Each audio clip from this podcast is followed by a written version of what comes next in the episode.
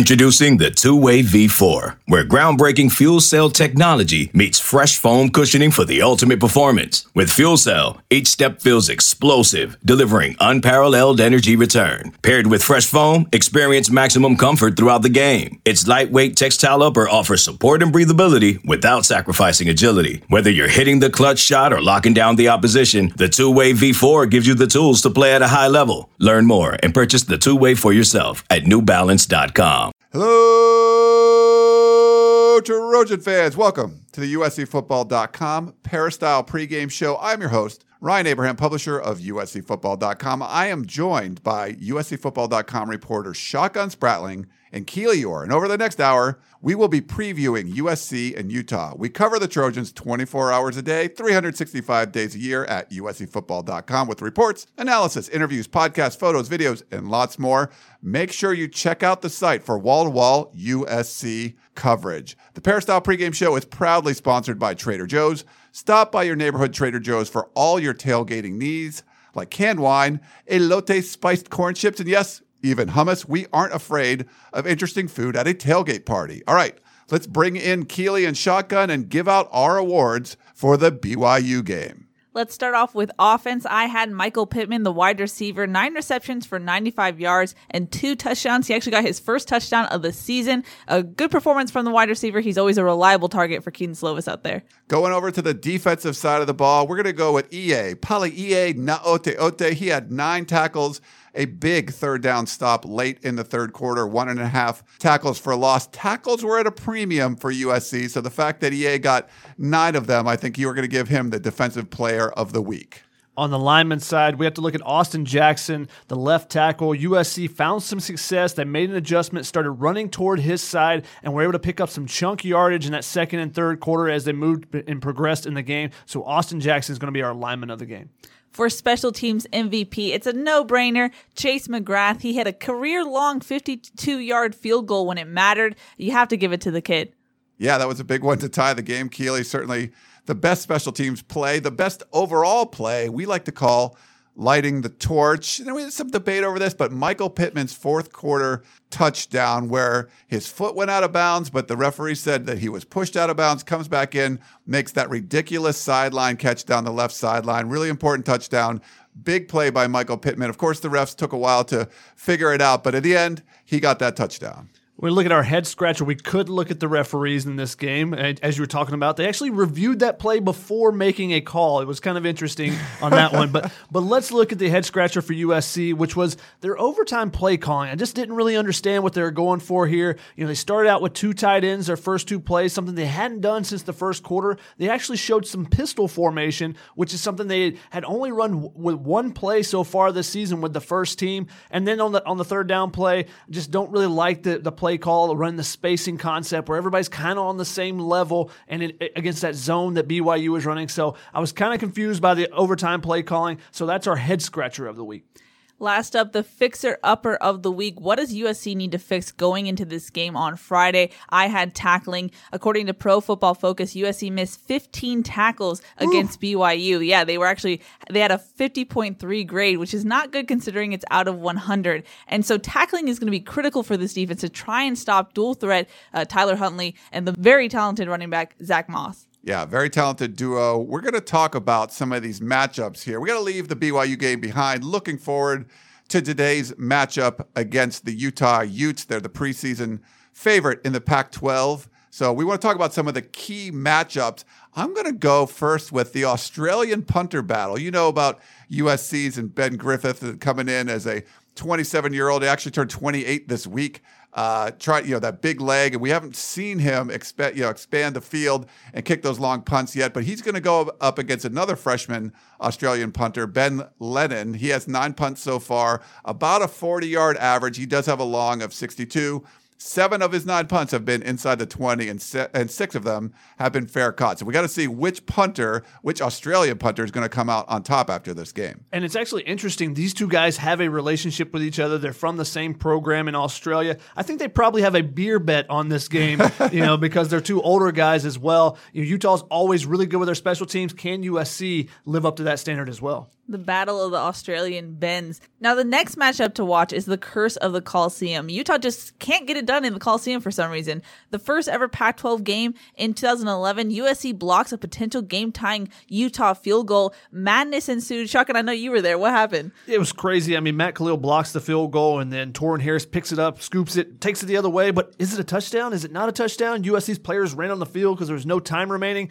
It's called not a touchdown. Then, like 15 minutes later, the referees changed their mind and said it was a touchdown. People in Vegas were going crazy because bets had been paid out. Some of the casinos actually locked the bets. Were like, we're going to wait and see what happens. With this. It was it was just kind of a, a, chaotic scene, you know, especially with all the players running on the field and everything. But that's kind of been how this rivalry has been in the, between these two Pac-12 South uh, opponents. Yeah, without a doubt. In 2013, not as crazy. It was a 19 to three game. Only one touchdown scored. USC's kicker Andre Heidari uh, was the star that day. 2015, though, Cam Smith, the rookie linebacker, had three interceptions and returned one for a touchdown. So it was kind of his breakout game. And then 2017, Utah decides to go for the win, attempts a two point conversion, but Ajene Harris comes up with the stop.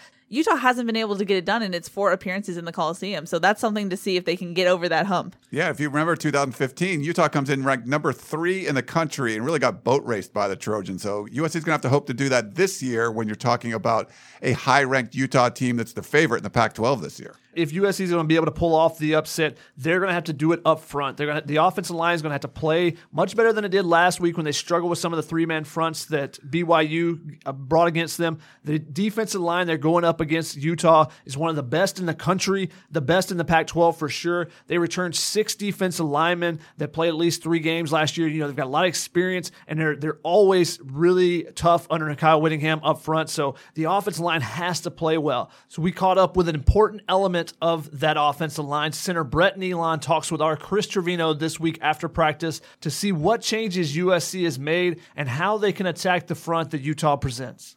Brett, when you were looking back on the tape, I know you had time to review it. What were kind of the issues that jumped out?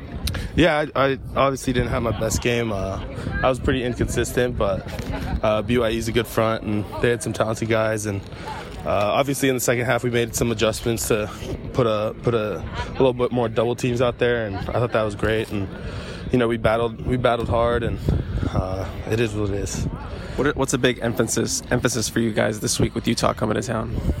You know, Utah's a great team. They have a great front seven, and you know, we, we just started preparing today, uh, well, yesterday, and you know, we just got to be physical and ready to go, and you know, they're going to bring it. They're a great team.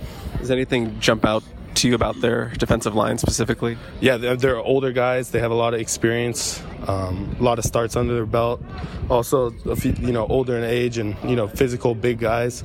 Um, and then obviously the linebackers are quick, hard hitters, heavy guys too. How do you think you guys as a team and the line have been adjusting to kind of the short week coming back from a road game and you know got a Friday game? Yeah, it's tough. Obviously, you know, flying back and then boom, you practice the next day. But all the guys are locked in. You know, we just got to get our, our body. You know, losing that extra day, you got to get your body, you know, uh, right and you know get a little bit extra rehab and whatnot. And I, th- I think we'll be you'll, we'll be ready to go. How important it is it this week to get a consistent get, to get consistent run success against a team you know that hasn't allowed a hundred yard rusher in three games this year? Yeah, it's very important. You know, Utah, like I said, big physical front, and they're they're gonna they're gonna play right down through you and try to push you back. So uh, you know, it's important to run the ball when we need to and and and get those yards looking at the tape, do you expect any sort of a different defensive alignment for Utah compared to you know what you were seeing against BYU? Yeah, the, obviously Utah plays uh, four two, and then they do play a five one, and um, they do throw some different fronts out there. But you know Utah's gonna gonna do them, and they're they're gonna play their stuff. So I, am sure they'll have some stuff in the bag for us. But I think you know they they have a base rules and base fronts and base calls. But you know I'm sure they'll they'll have something different. You faced a really big guy in the middle last week. I mean, Utah, you don't get a break there. Another big guy, six foot five, and uh, Latu. Uh, how do you combat a guy, you know, who's got some extra weight on you guys? Are you in the middle specifically? Yeah, I, I definitely think you know um, 99, 98. They got some 52. They got some big guys up there, and uh, just gonna have to battle battle this week and uh, in practice. You know, re- refine those refine those uh, the sets and the, the different angles you got to take for that, that guy head up or you know a little tighter. Um, so yeah, just just through practice, I'm gonna have to really really gear up and focus this week. And last question: Did the altitude affect your guys' pace in the second half, or change anything you guys were doing there? Uh, definitely, I felt I felt the altitude a little bit. My mouth is just dry the whole game, but um, you know you can feel it. It's it's different than Los Angeles, obviously, and it's hard to replicate uh, altitude.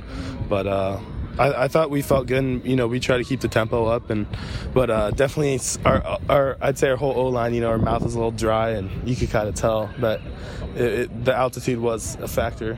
All right, good stuff from Chris and Brett Neilon. Yeah, guys, this is the most important matchup. To me, we could talk about Australian punters and the Coliseum curse, but the USC offensive line is going to have to play well against the best defensive front in the Pac 12. Utah, I mean, you got five defensive tackles that could play anywhere in the Pac 12. You got Bradlee Anae, who led the Pac 12 in sacks last year. He's already got three. This is a really good defensive front. And if USC got pushed around by a three man front from BYU, what's going to happen to Utah? So, any chance for USC having this game, guys, to me, it starts with the offensive line. They're going to have to play their best game of the year and try to neutralize as much as possible this Utah front. And even more important is the guys in the middle. You got Leki Fotu and John Penisini in the middle. They combined to weigh 650 pounds. USC really struggled with the nose tackle being head up against Brett Neilon last week. What adjustments do they make now that they're facing more of a four man front? I mean, I know Bradlee Anae is dangerous off the edge, but I think the guys in the middle are the guys they have to control. If they can't control the guys in the middle, that just destroys all their plays before they really get going. I mean, Tim Drevno talked about how was the toughest thing for them to face was a head up nose tackle tackle. Now, with a little bit different with two guys that are really strong, how do they kind of master it? We came out of the Stanford game uh, impressed by USC's offensive line performance, how they played. Now, Tim Drevno is still proud of this team, even after what we saw against BYU. Where does this offensive line stand? We'll definitely know against Utah. You know, on the show, we always say that USC's success ultimately comes down to its offensive line, and I can't think of a game where that's more true than this matchup on Friday. Certainly, the Trojan offensive line has their work cut out for them with this great Utah defensive front. That's going to be the key for me in this one. All right, we're going to take a quick break. Come back with our player perspective segment where Keely Eure breaks things down with former USC All American Taylor Mays. This episode is brought to you by Progressive Insurance. Whether you love true crime or comedy, celebrity interviews or news, you call the shots on what's in your podcast queue. And guess what? Now you can call them on your auto insurance too with the Name Your Price tool from Progressive. It works just the way it sounds. You tell Progressive how much you want to pay for car insurance, and they'll show you coverage options that fit your budget. Get your quote today at progressive.com to join the over 28 million drivers who trust Progressive. Progressive Casualty Insurance Company and Affiliates. Price and coverage match limited by state law. Welcome back to the Peristyle pregame show. I'm your host, Ryan Abraham, publisher of USCFootball.com. And this is a segment we like to call Behind Enemy Lines, where we get an in depth look at USC's upcoming opponent. Before we get to our guests, I'd like to thank Trader Joe's for their sponsorship of USCFootball.com Peristyle pregame show. The next time you visit the USC campus, check out Trader Joe's at the USC Village, where you'll find food and drink from the everyday to the oddly interesting, all at amazing prices. You can't miss the store it's in the Big Red building. All right, let's bring in our guest. We have Dan Sorensen. Follow him on Twitter at D Sorensen, S O R E N S E N. He's the publisher of UteZone.com here on the 24 7 Sports Network. Dan, thanks for coming on, man. Thanks for having me on. Yeah, of course. It's a big game this Friday. I don't know about from the Utah side of things, but talking to the USC people from the beginning, this seemed like it was going to be the biggest game of the year when people would ask me, certainly the most important, just because the you know the the Pac-12 South uh, implications. And the weird thing for me, Dan, is that these teams, you know, big game, they've already had a common opponent, played on a common field. Both have played at BYU. I wanted to kind of get your thoughts watching both teams. If anything, you got any kind of good information from watching how both of those teams played. Uh, you know, big rival of Utah, BYU. Yeah, you know, watching both teams play BYU was was kind of interesting in, in the approaches they took, especially on the offensive side of the ball. You know, BYU for both games, they basically dropped eight back into coverage and played that zone. And, you know, Utah, their offensive philosophy was they were going to take what the BYU defense was going to get them, give them. So BYU dropped back into that zone. Utah didn't throw the ball that much. I think they had 15 or 18 passing attempts the whole game. They basically just pounded the ball down BYU's throats uh, in the run game. And of course, when you have a running back that is as talented as Zach Moss, or that's something that you can and want to do. And you know, Utah was giddy that that's what BYU was giving them. And frankly, they you know the, the game was close in the first half, and then the Utes just dominated in the second half. I think they outnumbered BYU's offensive plays ten to one. They held on to the ball for three quarters of, of the half and just you know just ran the football. I think they threw two passes the entire second half. So whereas you know USC, you know, being that more air raid style attack, you know, where, where they're a pass heavy offense, you know, they you know they had the they have the freshman quarterback. You know, BYU dropped the eight, and you know they didn't adjust as much, and they they didn't adjust as well, and certainly you know Slovis you know made his mistakes, and that, that was the difference in the ball game is those turnovers. You know, Utah forced three turnovers, took care of the football. BYU or, or USC gave up the turnovers, and and there's the difference. That's that's the difference between the win and the loss. For Utah, when when they're looking at this USC matchup, you know this is the big game of the year. The, the BYU game was not the game that was circled on Utah's calendar. It may have been for BYU, but that was not the case for the Utes. They have been eyeballing this USC game the entire off season. They know how important this game is. They know that basically the road to the Pac-12 South title goes through the Coliseum, and it's going to be that game. Whoever wins that game is going to be in the driver's seat for the division. And so Utah has uh, been very focused on that. Uh, they want to win this game. Of course, there are a lot of Southern California kids on that Utah roster. About a third of the roster is from SoCal. And these kids especially want that game, you know, playing against USC in the Coliseum. A lot of their family and friends are going to be in, in the building and, you know, they're going to want to perform and do well. And, and they, they, they know the importance of this game. Yeah, I agree with you there. I mean, this is a game that I think both teams had to circle. You knew the Utes were going to do it. USC's doing it. Uh, but the home field in this game has been so important. Uh, I guess Utah did win in 1916 in, in Los Angeles before the Coliseum was around. Um, do you feel that's going to be a big factor? It's always seemed to be whoever the home team in this series wins the game. Uh, most definitely. You know, Utah, they, they've come close a couple of times in the Coliseum, and they just haven't been able to, to pull it out. I think the last time they were in the Coliseum was was when they went for two to, to go for the win and, and, and didn't get the two point conversion after the fourth quarter comeback. And, you know, they've never just been able to get over that hump. The last time that they were in the Coliseum as, as a top 10 ranked team, USC laid the wood on them and you know Utah was coming in as a favorites, and you know I think they were number three in the country at the time, and and, and USC just beat the absolute crap out of them. So it's a building that that the Utes have not had had a lot of success in, and they're looking forward to trying to get over that hump. You, uh, we got to talk about Tyler Huntley. Uh, been very impressive so far this year. It looks like he put on like 15, 20 pounds of muscle. He's trying to protect his body that you know so he doesn't get banged up this year. We haven't seen a ton of maybe explosive plays from this offense, but he's dynamic, you know, running and throwing the football. USC's had trouble with quarterbacks that are mobile. They've had trouble kind of containing the edge. So it seems like, you know, this is good. This could be a really good uh, big stage for Tyler Huntley to kind of show the nation, hey, I'm for real. Most definitely. Tyler Huntley is playing the best football of his career. He's only got 12 incompletions through the three games, and half of those were drops from the wide receivers. Um, he, he, hasn't been sacked yet this year, so he's averaging 5.8 yards a rush. The, the big difference that we're seeing in Tyler Huntley this year, as opposed to previous years, is he's just making better decisions. He's being a lot smarter in the run game and pulling the ball when he needs to and giving the ball up when he needs to when Utes are running the read option.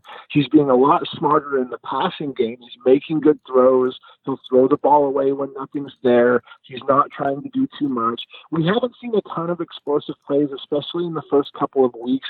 Some of that is due to the fact that Andy Ludwig, Utah's offensive coordinator, he's kept things really vanilla. They've not done anything you know, particularly outlandish. Um, the Utes did have a couple of big pass plays on Saturday against Idaho State, but that's an FCS opponent, so you know you can take that for what it's worth. But but Huntley is playing fantastic football. He's being smart with the football. And if he has a big game against USC, I think people in college football are really going to have to start taking notice that, that this guy has turned a corner and he's starting to realize that potential that fans have, have been hoping that he would for the past few years.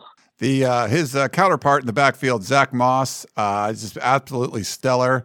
Um, you talked about the BYU game. Zach Moss ran for more yards against that uh, three man BYU front than the entire USC team. How's Moss looked and, and progressed uh, from last year to this year? Moss has been fantastic. He's basically played two full games. He's already got 373 yards. They sat him for most of the second half of the Northern Illinois game, and he sat the entire second half of the of the uh, uh, Idaho State game. He only got 10 carries that game. Still went over 100 yards. He's averaging six and a half yards per carry. He's got four touchdowns. He is on the verge of becoming the all-time leading rusher at Utah. He's less than 200 yards away from that mark. And when you think about all of the great running backs that Utah has had over the years, you know, that's that's a pretty impressive thing. He's such a patient runner, and that's one of the things that makes him special is he's patient, he follows his blocks, and he's got a couple of just amazing moves where he's able to make defenders miss. His jump cut is one of the best I've ever seen from any college football player. He's got a great spin move. He's strong. He can stiff on people. He leads the nation in, in missed tackles forced. So he's a special running back, and and really, you know, Utah's offense as as well as Tyler Huntley has played, Utah's offense begins and ends on Zach Moss. They're going to try to establish the run. They're going to try to get him going. Uh, they're going to try to push that USC defensive line around. And then, you know, as you know, you know, Utah, they know they're known for their line play. They've got that, you know, fist fight and a phone booth mentality. And so they're going to try to, to get out there and push them around and, and get Zach Moss going. And if he has a big game, then, you know, Utah's chances of winning go up exponentially if you listen to uh, Kyle Whittingham before the season, it seemed like he felt this was going to be the best defensive line unit they had. I think it's the best group uh, in the Pac 12, if you agree with that. And how have they played so far this season? definitely the most talented group in the Pac-12. They're deep. Uh, they've played really well. So you, you look at that defensive tackle position. They've basically got five guys that they rotate in at defensive tackle that could probably start for every team in the Pac-12. You know, they're, they're led by Leki Fotu and John Penisini. Both of them are seniors. Both of them were either first team or second team All Pac-12 last year.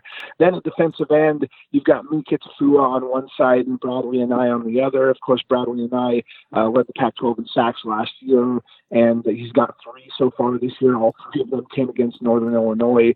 Uh, it just they had a monster game there. So he's a guy that's capable of really getting off. And you know, I know that, that USC has had injuries along the offensive line, especially at tackle. And you know, he's a guy that's that's just able to abuse tackles uh, given the right situation. And Mika Tafua is a sophomore that played a lot last year as a, as a true freshman uh, had his growing pains and has really come along. So, you know, that, that entire group, you know, I, I wouldn't be surprised if all four starters are NFL guys eventually when, when, when their careers are finished. Uh, they're extremely talented. They're big. They're physical.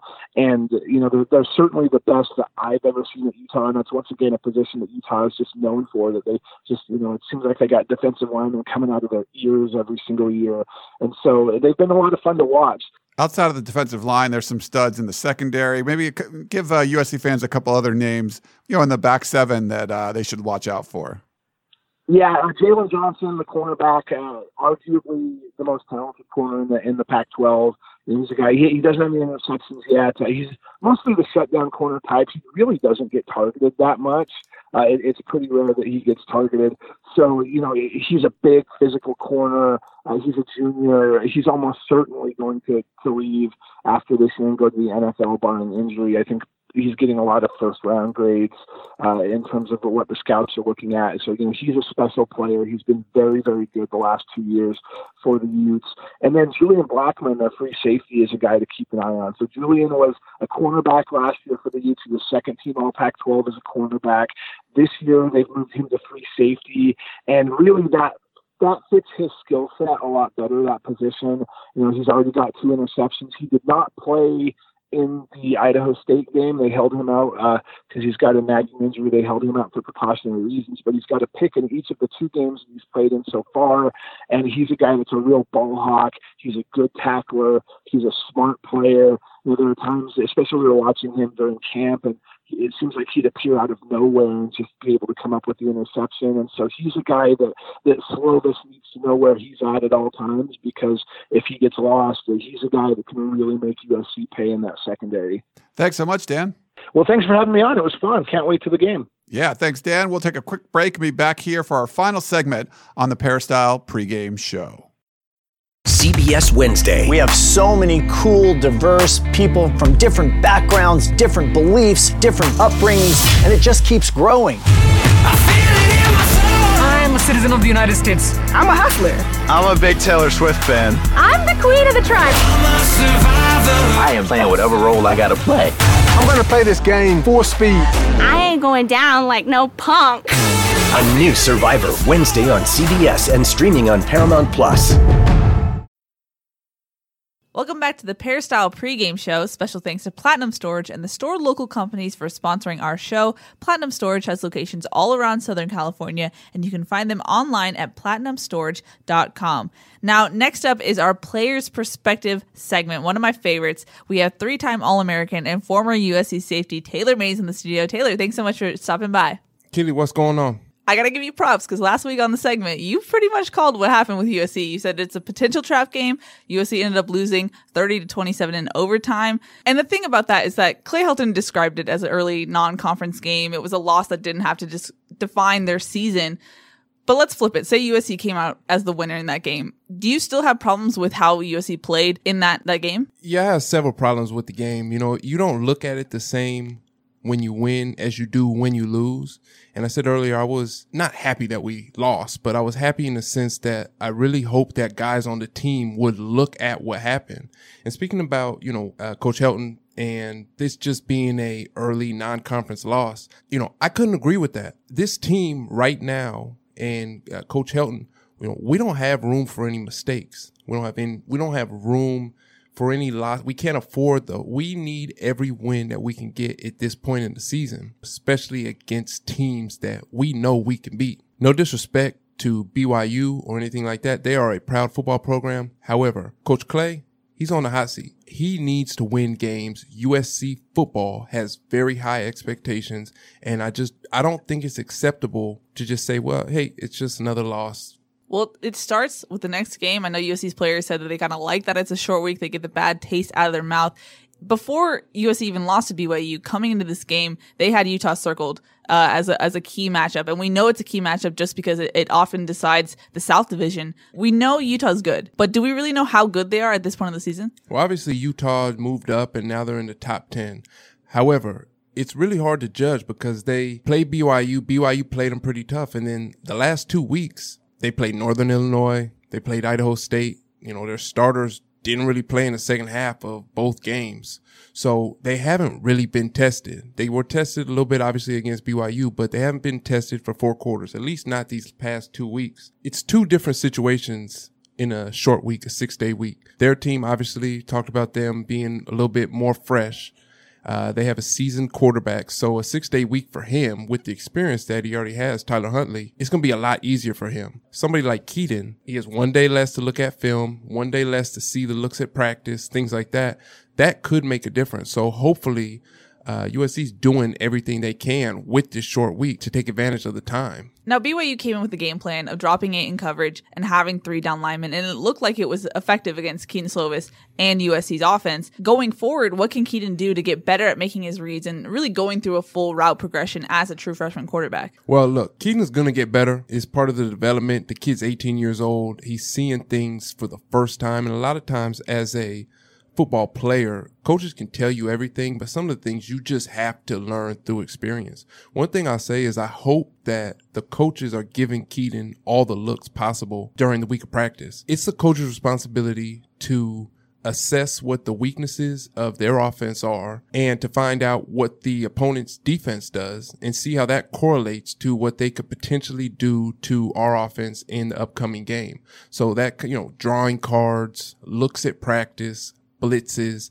Those are the types of things that, uh, you know, coaches like Graham Harrell need to get Kedon up to speed on. And things like that will really help him in his development. If he can have confidence in what he's done during the week at practice, then you go into the game and he sees the same reads. And that's really where we talk about, you know, practice being a really big deal. And even things like scout team, you might seem to overlook it or think that it's not an important deal. But the better your scout team players are and the harder your scout team defense works, the better it is for Kedon Slovis. And again, it's also not all on Kedon. There's 10 other players on the football field. The offensive line has to do their job. Those guys have to block. They have to give Kedon time to throw the ball the running game. Obviously includes the offensive line, but the running backs, they got to run the ball. They got to get upfield. And then receivers. Receivers need to run routes at the right depth on the right landmark and little things like that, especially in a underneath zone defense. If that's what we're going to potentially face, like we did against BYU, those guys need to get in the right windows. Because if they're not in the right windows, or even if they're a yard away from the right landmark, that can make all the difference in the game. You see all the time the defender barely missing the ball. That's how football works. You throw the ball into tight windows. And if our guys aren't running precise routes, then it's going to be a long day for Kedon. So it's obviously, it's not all on Kedon. He needs help. His guys on his offense, the other 10 players, they need to step up and help him and do their jobs and take the pressure off of him. Now, you mentioned USC's offensive line and having to do their jobs they're going to have a very tough task in Utah's defensive line. They're the best in the Pac 12, some think they're the best in the nation. How do you game plan when the opponent's strengths are your direct weaknesses? As a player, you want the challenge of playing against, you know, the best opponent possible and getting your name out there and showing that you're an elite player too. And our guys need to step up and face the challenge. There's small things that you can do. Use the running back, use the tight end to chip some of those ends. Bradlee Anae, he's on pace to become Utah's all-time sack leader. Do small things like that, really just to slow him down. Maybe the snap count going on two or going on a silent count, quick snap, things like that. So they can't guess the snap count and they're not getting a, a first step on our guys. But at the end of the day, this is football. Scheme only goes so far. It comes down to man on man, playing physical. So if you're Utah, do you take the blueprint that BYU gave you, given what how USC performed on Saturday, or do you just stick with what you're good at, playing man and just getting that pressure up front because you have such a good defensive line? Well, Utah, you know, obviously they have uh, play with four down linemen, two linebackers, and really five DBs. So their base defense is uh, nickel defense, especially in their back end with uh, Johnson and Blackmon. They have very talented players their secondary is talented. Their linebackers are talented. I think that they are a good enough team and a confident enough team that they're not going to change their game plan. They're going to do what they've been doing. Potentially, they could throw some wrinkles in there, but why would you change what works for you? What, you know, Coach Whittingham's been doing for over a decade just for us. I think they'll continue to do what they've done maybe bring more pressure than BYU did. They bring a lot of pressure on film. They play a lot of man, and sometimes in their man, they use their linebackers as extra blitzers if the running back stays in the block. So it's it's going to be a lot of different looks for Kedon. I don't think it'll be quite like last week where they just rushed three linemen and put eight guys in coverage. I think Utah has the athletes and they're going to utilize their athletes. Now, on the other side of the ball, I feel like we talk about this each week, but USC's defense just continues to struggle with tackling and perimeter run defense. So then when you look at this matchup, dual threat quarterback Tyler Huntley and running back Zach Moss are essentially a nightmare matchup for this defense. So in that sense, what does success look like for this Trojans defense? our guys have to tackle. A lot of times, especially against BYU, our guys got in the right position, but they weren't making positive tackles, meaning tackling their guy where they made initial contact. Our guys need to get down, uh, get physical, wrap their arms and drive their feet. If we don't do that, this back is going to hurt us. He runs through arm tackles and the quarterback also runs with the ball. One thing I, I was a little frustrated about with uh, Zach Wilson last week was our guys didn't hit him. Tyler Huntley, he's a tough guy. He gets hit a lot and he gets up. And, you know, as a defensive player, they need to hit him hit the quarterback and really not to ever try and uh, intentionally hurt him, but as a football player, you want to physically intimidate their quarterback and let him know that you're going to be there. But our guys have to tackle because if we don't tackle, it's going to be a very long day for us. No, when we talk about perimeter run defense, a lot of the times you always say assignment sound, run gap integrity. Those are kind of football cliches. Why are they so important when it comes to good defenses? It's the reason that a team that is average athletically can beat a team that is full of, you know, five star athletes. When you do the little things right, you play with the right technique, you play in the right gap. Let's say you have seven defense players in the box. Six of them are in the right gap. One player, let's say a defensive end, is peeking into the C gap instead of staying outside. A good back like Zach Moss, he's going to see that and he's going to jump outside. If it's a situation like a third and four, and he jumps outside uh, to the D gap, that's first down. Things like that will kill your defense.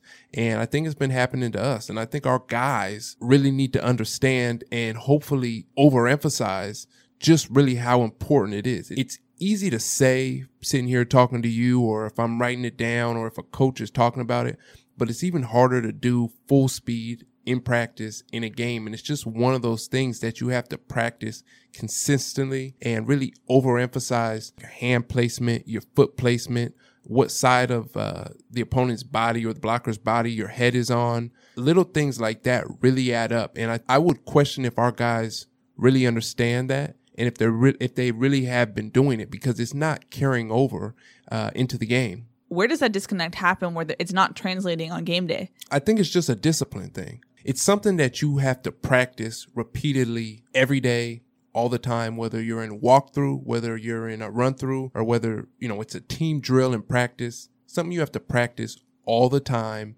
And guys almost in a sense have to be scared that if they don't do their job, they're going to get pulled from the game. It's happened to me not doing my job, I got pulled from a game. And when you create an environment like that, if a guy does anything on the field, he's going to do his job. If it's your job to stay outside, do whatever you have to do to stay outside. If that means you have to run 60 yards, you know, flat down the line just to stay outside of the running back, you got to do it. And that's, that would be the, t- I think guys are trying to make plays instead of do their job. And in this, in any defense, you got to do your job first and then the plays come from there. I know I picked your brain. We don't really agree, but what's your prediction for Friday? How's it going to go? It's hard after a loss because when you lose a game, you know, everything goes out the window. Everybody was loving USC the week before.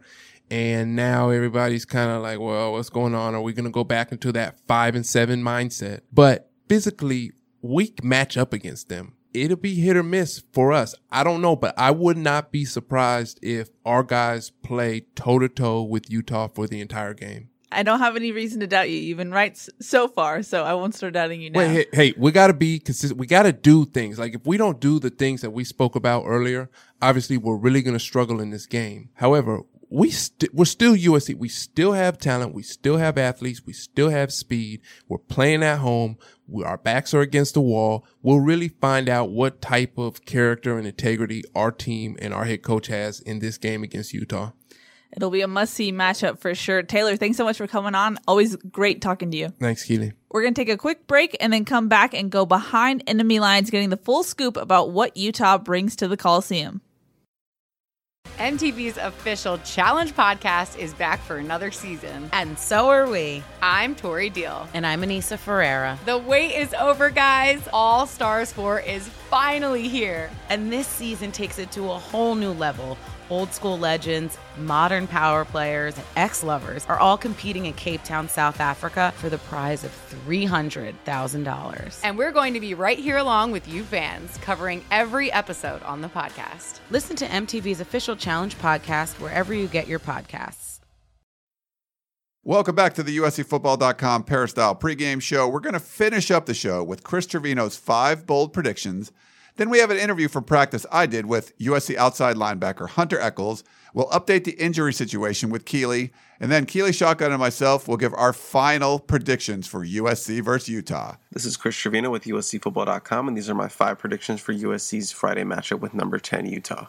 Prediction number one USC becomes the first team to rush for 100 yards on Utah this season. This might be my boldest prediction of the season so far, just because USC did not have consistent running success against BYU last week, and Utah is ranked number 7 in the nation in run defense, allowing just 65 yards per game. But this is by far the most talented rushing attack Utah has faced so far this season. Utah's first three opponents of the season, Northern Illinois, Idaho State, and BYU, all rank within the bottom 28 teams nationally in rushing attack. Now, USC failed to reach 100 yards in last season's matchup with Utah, but before that, they had reached 100 yards in four consecutive games against the Utes. Playing in the Coliseum certainly helps, so I think they have enough to scratch out at least 100 yards on Friday. Prediction number two linebacker Palaie Gaoteote leads the team in tackles. Now, I picked EA to lead the team in tackles for the entire season, and he's currently third on the team with 18. He had three tackles against Stanford, but came back with nine against BYU, second on the team. I thought last week was his best performance of the season, and Pro Football Focus graded him as USC's best defender overall. Basically, I think he's pretty confident going into this Friday game, and in last season's Utah matchup, he led the team with 11 tackles, including a tackle for a loss and a sack. Prediction number three Utah QB Tyler Huntley rushes for a touchdown. Now, when I make these predictions, I usually don't pick against USC, but it's no secret that the Trojans defense has struggled when it comes to containing mobile quarterbacks. In week one, Fresno State's Jorge Reyna ran for 88 yards, and Zach Wilson for BYU ran for a huge rushing touchdown in the BYU loss. Now, Huntley can be dynamic with his feet with 955 career rushing yards and 12 touchdowns. Last year, USC had a hard time bringing him down in that Utah loss, and he ran for 33 yards and a touchdown in that win. Until USC can prove otherwise that they can stop a mobile quarterback consistently, I have to pick against them when it comes to this.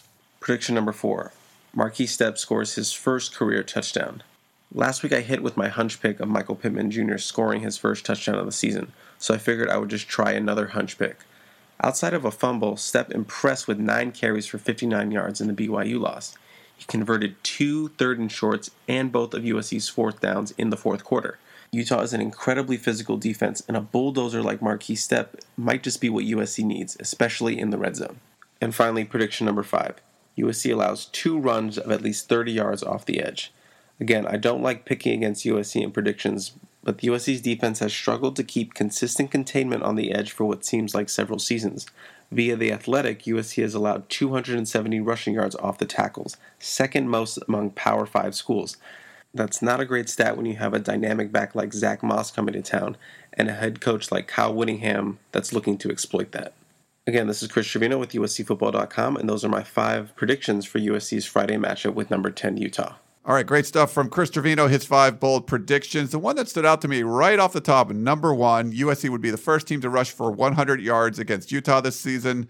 USC struggled against a three man BYU front, couldn't really run the ball that well, 3.8 yards per carry, where other teams that BYU played averaged about six yards a carry. This is a much tougher Utah defensive front. We talked about that defensive line earlier in the show, and I know the offensive line for USC is going to be up to the test. They're going to have to play so much better if USC is going to be able to run for 100 yards. We're going to see Marquis Stepp. We're going to see Vavae Malepeai. We're going to see Stephen Carr. They need to run the ball well for USC to win this game. Well, Ryan, that's why I'm really curious about Chris's fourth bold prediction, Marquis Stepp scores his first career touchdown. One, can the offensive line get it done? But two, will we even see Stepp? Talking to running backs coach Mike Jinks, he really likes seniority. He likes his two starters in Vavae Malepeai and Stephen Carr. So will Stepp get as much time as USC fans want him to? That's something that I'm definitely looking for in this matchup. Yeah, Mike Jinks didn't want to hear the noise, he said. He didn't want to hear what people have been saying about Stepp, you know, people that were tweeting and on social media that Stepp needed more carries. He didn't want to hear any of it.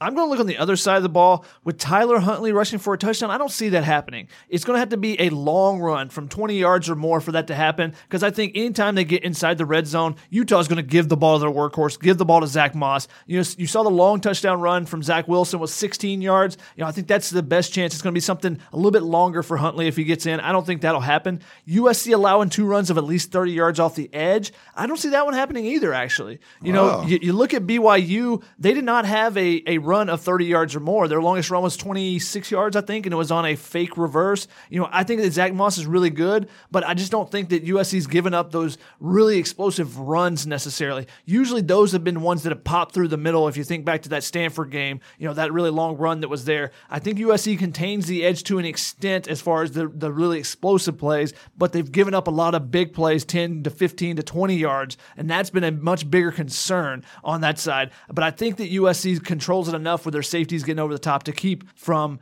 Zach Moss getting a couple really long runs. I think if you, uh, Tyler Huntley, if they can keep him under a thousand yards for his career, that means he's going to have less than 45 yards in this game. They have a good chance. But if he goes over a thousand yards for a career, it's probably bad news for USC. All right, we're going to go to a practice interview I did this week. Really important for the edge defenders for the Trojans to try to contain Zach Moss and Tyler Huntley. I talk about that and also are the players excited to have Reggie Bush back in the Coliseum for the first time for a USC game in about nine years? We're here at USC practice with redshirt sophomore outside linebacker Hunter Echols. He had a sack in each of the last two games. How do you feel you played so far the first three games? Um, I feel like I'm, I'm doing all right. You know, uh, I'm not doing like you know my absolute best. Uh, I'm trying my absolute hardest. You know, but you know I want to execute more, and I feel like I can make more plays because you know my ultimate goal is to go to the NFL, high round, high grade, and be a, a great pass rusher here at USC, and hopefully uh, in the NFL as well. So you know I, I feel like I can put up more numbers, and, and that's what I'm gonna be focusing on for the rest of the remainder of the season. Just go out there and make more plays, have more fun, do it, do it times ten. You know, just be, be out there flying around, making more plays. What have the coaches said to you about what you need to kind of work on after the first few games? Um, just really just kind of settling settling in while I'm in the game. You know, um, just I know what I'm doing, but just really executing and, and focusing on the little details. That's probably uh, what Coach Defo wants me to work on. Coach Clancy, just the little details and getting everything right when I'm out there, so I can be assignment perfect when I'm on the field. But when I make plays, you know, they, they give me some love, they show me some love, but I just I do got to clean some th- some things up, and that's what I'm gonna be working on for the remainder of the season a little bit of a different defensive front. You guys got four down linemen sometime. They're bringing you in and shifting guys around. How do you feel that's been working out with the, the more of a rotation going on?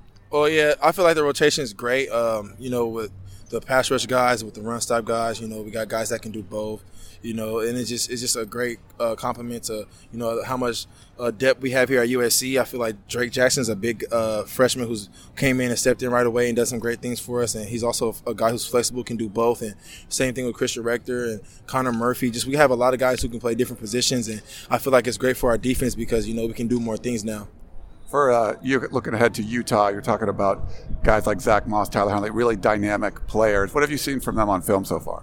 Well, you know, um, Zach Moss is a great running back. He's real physical. He likes to run downhill. He likes, you know, he breaks tackles. He spins out of tackles. So we're gonna have to secure him, tackle him, wrap him up, uh, keep him on the ground. And then, you know, with the quarterback, he lo- he loves running the ball and he can throw it as well. So we got to get to him. Um, their offensive line hasn't uh, allowed a sack yet in these first uh, couple games. So we just got to go out there and get get after the quarterback and you know try to stop the run as best we can.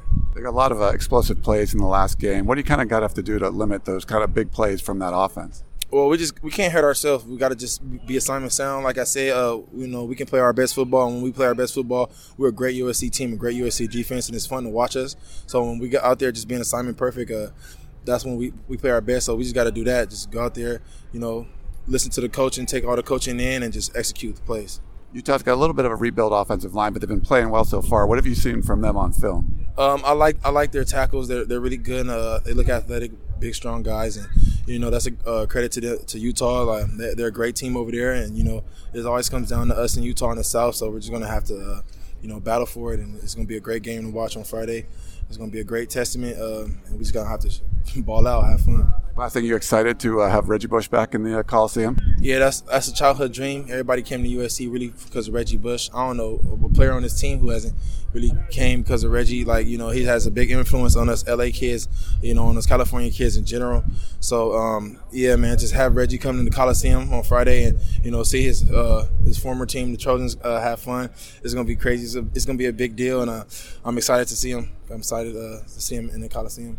Thanks, Hunter. Yes, sir when you look at that, you, you talk to Hunter about containing the edge. You know, a guy like Reggie Bush was able to, to blast off the edge and do so many things for USC in the past. That's why the run game is critical on both sides of the ball in this one. First, you got to stop the run with Zach Moss and Tyler Huntley, but you got to be able to run the ball to help out your quarterback. You got a young quarterback. How's he bounce back from throwing three interceptions? Those things can all be alleviated with a good run game, something that was off and on against BYU. If you can run the ball against Utah and give him a little bit less pressure, you, you know, bring some line linebackers up in the box because they have to respect the play action more than BYU had to do, then suddenly Kedon Slovis has some easier throwing lanes, and USC's offense can work a lot better if they're able to be two dimensional instead of just one dimensional and having to throw the ball with a true freshman quarterback.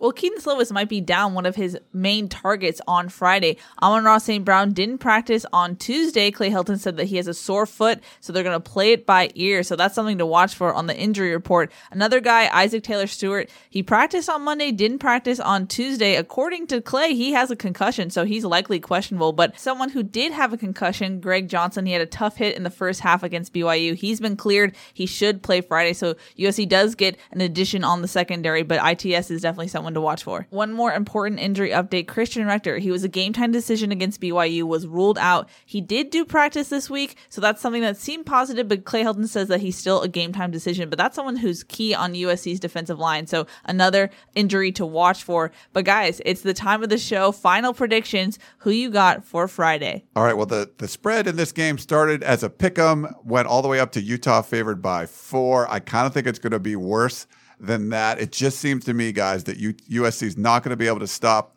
Utah's attack. I think the offensive line for the Trojans are going to have a really tough time blocking this defensive front for the Utes. So I'm going to go 38 17. Utah wins. Ooh, that's a big spread there. I, I don't think it's going to be quite that much. And I just, I, I think I just got to go with Vegas. You know, they seem to always be right, and I'm terrible at predictions. So I'm going to go with a four point game, maybe a 28 24 again. Yeah, I definitely have to go with a Utah win. I just feel like this is USC's key weaknesses against Utah's key strengths. I'm actually going to go 28 7 Utah. Whoa, big one there. All right, we'll see if we're wrong. Uh, the Utes certainly come in with a lot of swagger. We'll see if USC is able to topple the Pac 12 favorites heading into the season. All right, that's going to wrap up our show. Thanks for hanging with us early on a USC game day Friday morning. Thanks to our sponsors, Trader Joe's, Platinum Storage, Keely Eure, Shotgun Spratling, Chris Trevino, Dan Sorensen, Taylor Mays. Make sure you check back on KABC's every Friday at midnight for the Peristyle pregame show. Enjoy the game, and we will talk to you next time. You can now relive the best moments of the UEFA Champions League 24 7. The UEFA Champions League channel is a new 24 hour streaming channel serving non-stop goals, highlights, and full match replays from the world's most prestigious club competition. Reminisce on your favorite moments, legendary players, and brilliant goals with the UEFA Champions League channel, streaming around the clock on Pluto TV and the CBS Sports app.